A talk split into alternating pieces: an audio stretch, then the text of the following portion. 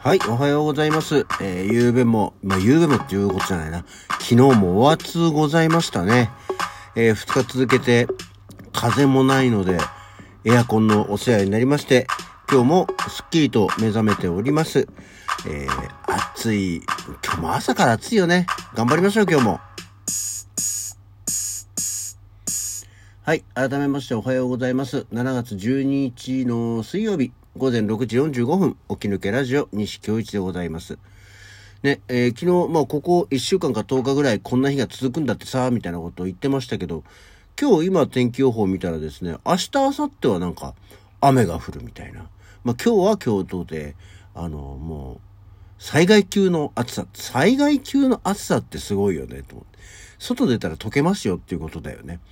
えーっていうのでになったんですけど、明日、明後日はどうも雨予報ということなので、一旦落ち着いてくれるといいんだけどね、もうこの時期の雨、降り方によっちゃただ湿度が上がるだけみたいになったりするんで、そこだけは勘弁してほしいので、降るならザッとね、えーちゃんと一旦リセットするぐらい降っていただけるとありがたいなと思っております。はい。えーさてですね、あのちょっと前に話をしてましたけども、え先日、あの今度ののタンプのお芝居のために、道具類を取りに行くんで実家に行きましてね、その時に、えーこの間言ってた遊びの博物館の、えー図録を、えー発掘してきまして、ちょっとそれを持ってきました。で、あのー毎度おなじみ相川博明のお便りに、家に遊びの博物誌っていうのがあったけど、っていう話をね、えーお便りをいただいてたんですけど、今ね、これのその、遊びの博物館、私は博物館の方の図録を見てるんですけど、見たらですね、もともと遊びの博物誌っていう本があって、それをもとに、えーいわゆる作品類を集めて、えー展示会をしたのが、この遊びの博物館というものだったんだそうですよ。えーと、ちゃんとね、あの、奥付けというかありましたけども、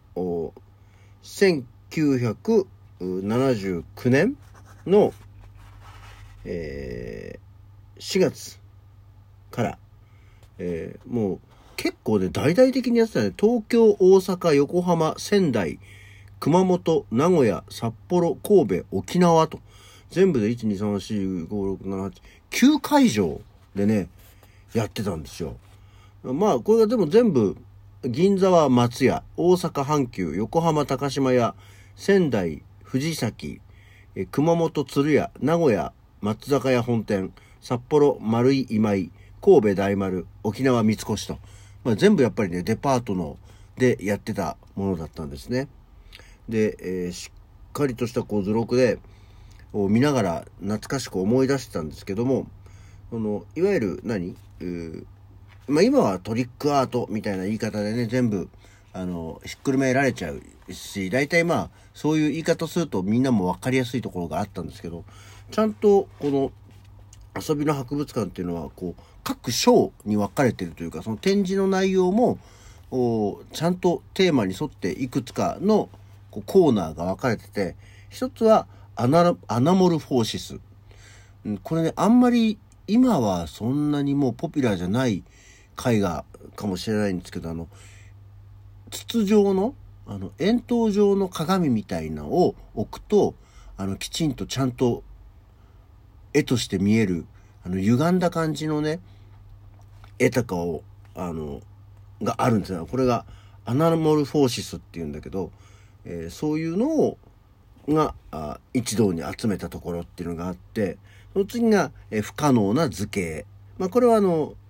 ウィリアム・ホホガースとか、えーまあ、あとエッシャーとかもそうですよね。えー不可能な図形っていうのを集めたところ。で、もう次が隠し絵って言って、あの、絵の中に、こう、例えば、花の絵とか、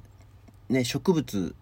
木の絵を描いてあるんだけど、よく見るところ、葉っぱとか茎とかの、そこ人の顔になってない？みたいな。えーそういうのの隠し絵っていうね、えーもの。で、あとは、騙し絵ですね。これはあの人の顔とかが、ぐるっと回すと、あの、泣いてる顔と笑ってる顔が別になるよとか、ね。あのこれは遊びのおもちゃにあるんだけど、消える妖精っていうので、えー、あれは3分割になってる絵を入れ替えると、あの、妖精、フェアリー、フェアリーじゃないんじゃないよね。ドワーフみたいな妖精が、あの、数が一つ減って、あれどこへ行ったの？みたいなやつだったり。ね。あとは、トポロジーの世界って言って、これはどっちかっていうと、立体造形物が多くなるんですけど、あの、いろんなやはり、不可解な形だったり、えー、っていうのを、立体造形、あの、動くものとかも含めてね、えー、なったもの。あとは、えー、作詞の部屋ということで、まあ、作詞ですからね、あの、錯覚で見る作詞の部屋、え、見方によって、えー、この立体物などが、別のように見える。だったり、あとはあの、あれですね、立体詞ですね。こう、メガネを覗くと、同じ2枚の絵を、こう、左右で見ると、浮き上がって立体で見えていくっていうものだったり、あとは光の幻想、あの、ネオン管とかを、あとは鏡とか、それこそまだその当時だと全然、えー、新しいであろう、えー、グラフィック、コンピュータグラフィックのホログラム。ホログラムっていう言葉もね、あんまり最近聞かなくなりましたけど、っていうのを、えー、全部そのテーマ、コーナーに分けて、え、展示してあるっていうものの図録だったんですね。で、これ見て、こう、懐かしく思い出しながら、えー、見てましたし、で、あとそうそう、で、あの、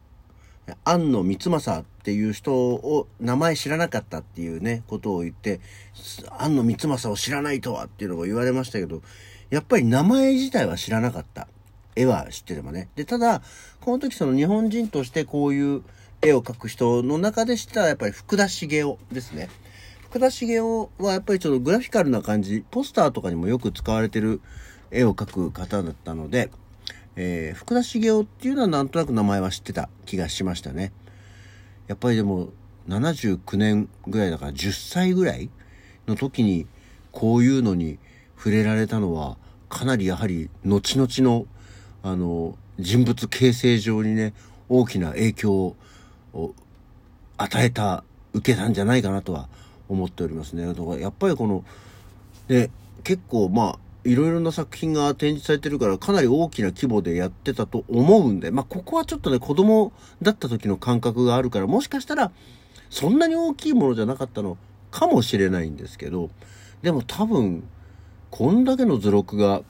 あって、だって作品数なんかもかなり多いからね、あの、数を数えたわけじゃないんですけど、で、えー、まあ、コーナーもたくさんあってっていうものだったので、こういう規模の展覧会みたいのっていうのをまた見たいなと、ね、思うんですけど、やっぱりなかなかないでね、えー、まあいい、良いものを見れた、もしくはその日本でそういうのができるような、えー、力があったり、元気があったりした時期だったのかもしれませんけど、えー、そういうのに見られてね、良かったなと思ってます。こういうのをが一堂に会してるような、いわゆる常設の博物館、美術館みたいのはね、ないんで、えー、こういうのがあればいいなと思っては常々いますけどね。っていうのがあるのと、で、それをまた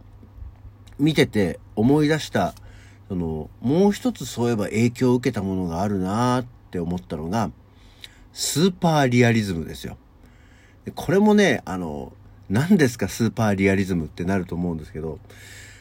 あの、これもな、今やね、本当に、何の意味もないっていうか、何の価値もないのかもしれないんですけど、本当に写真のような絵を描く ものなんですよね。本当にね、これはね、あの、図録で見ても何の感動もないと思うんだよね。だって、もう本当にあたかも写真のような絵なので、本とか、いわゆる印刷物のサイズになると、ただの写真なんだよ。これをね、実際のものを見ると、これ絵なんだとか、手で描いてる絵なんだね、これすっげえなっていうことにはなるんですけど、スーパーリアリズムっていうのはまたちょっと年を経てからだったんですけど、やっぱりこれも、あの、百貨店デパートの催事もう本当に催事っていうレベルじゃない大きい展覧会でしたけど、がスーパーリアリズム展っていうのがあったんだよな。これは俺ね、横浜に見に行った覚えがある。なんかあまりにも面白くて、2回か3回ぐらい通った記憶がありますね。横浜だったと思うんだよな。うん、っていうスーパーリアリズム展っていうのがあって、これも多分ね、図録があったはずなんだけど、これはちょっとこの間行った時には探しきりませんでしたね。ただ、どうやら千葉の方には、そのスーパーリアリズムの作品を集めた美術館があるそうなので、これはちょっとね、今度調べてやがて、えー、行ってみ、みたいなとは思っております。っていう、そう、こういう話をすると、俺結構なんかその、アートの話、アートの話って言うとなんか偉そうだけどさ、絵の話をした、まあ今回はしてましたけど、だったり、映画の話を映画館で映画を見に行きましたとかっていうような話をしますし、まあ音楽は有頂天だけですけど、ライブハウスに行ってきましたみたいな話をするけど、こと演劇に関してはあんまり自分の好みで演劇を見に行かないよなと思って。あの、知り合い、お仲間、共演者が出てたものを見に行くことはあっても、あんまり自分の好みで演劇を見に行くことがないなって思ったね。自分でやってる割にはね。っていうところがあってですね。あの、演劇には多分興味が薄いんだろうなっていう その他の、えー、芸術的表現っていうのは好きだったりするんですけどねっていう気がふとしたっていうだけの話ですね。というわけで、えー、こんな時間になっちゃった。今日の起き抜けラジオはこの辺で。それじゃあまた次回。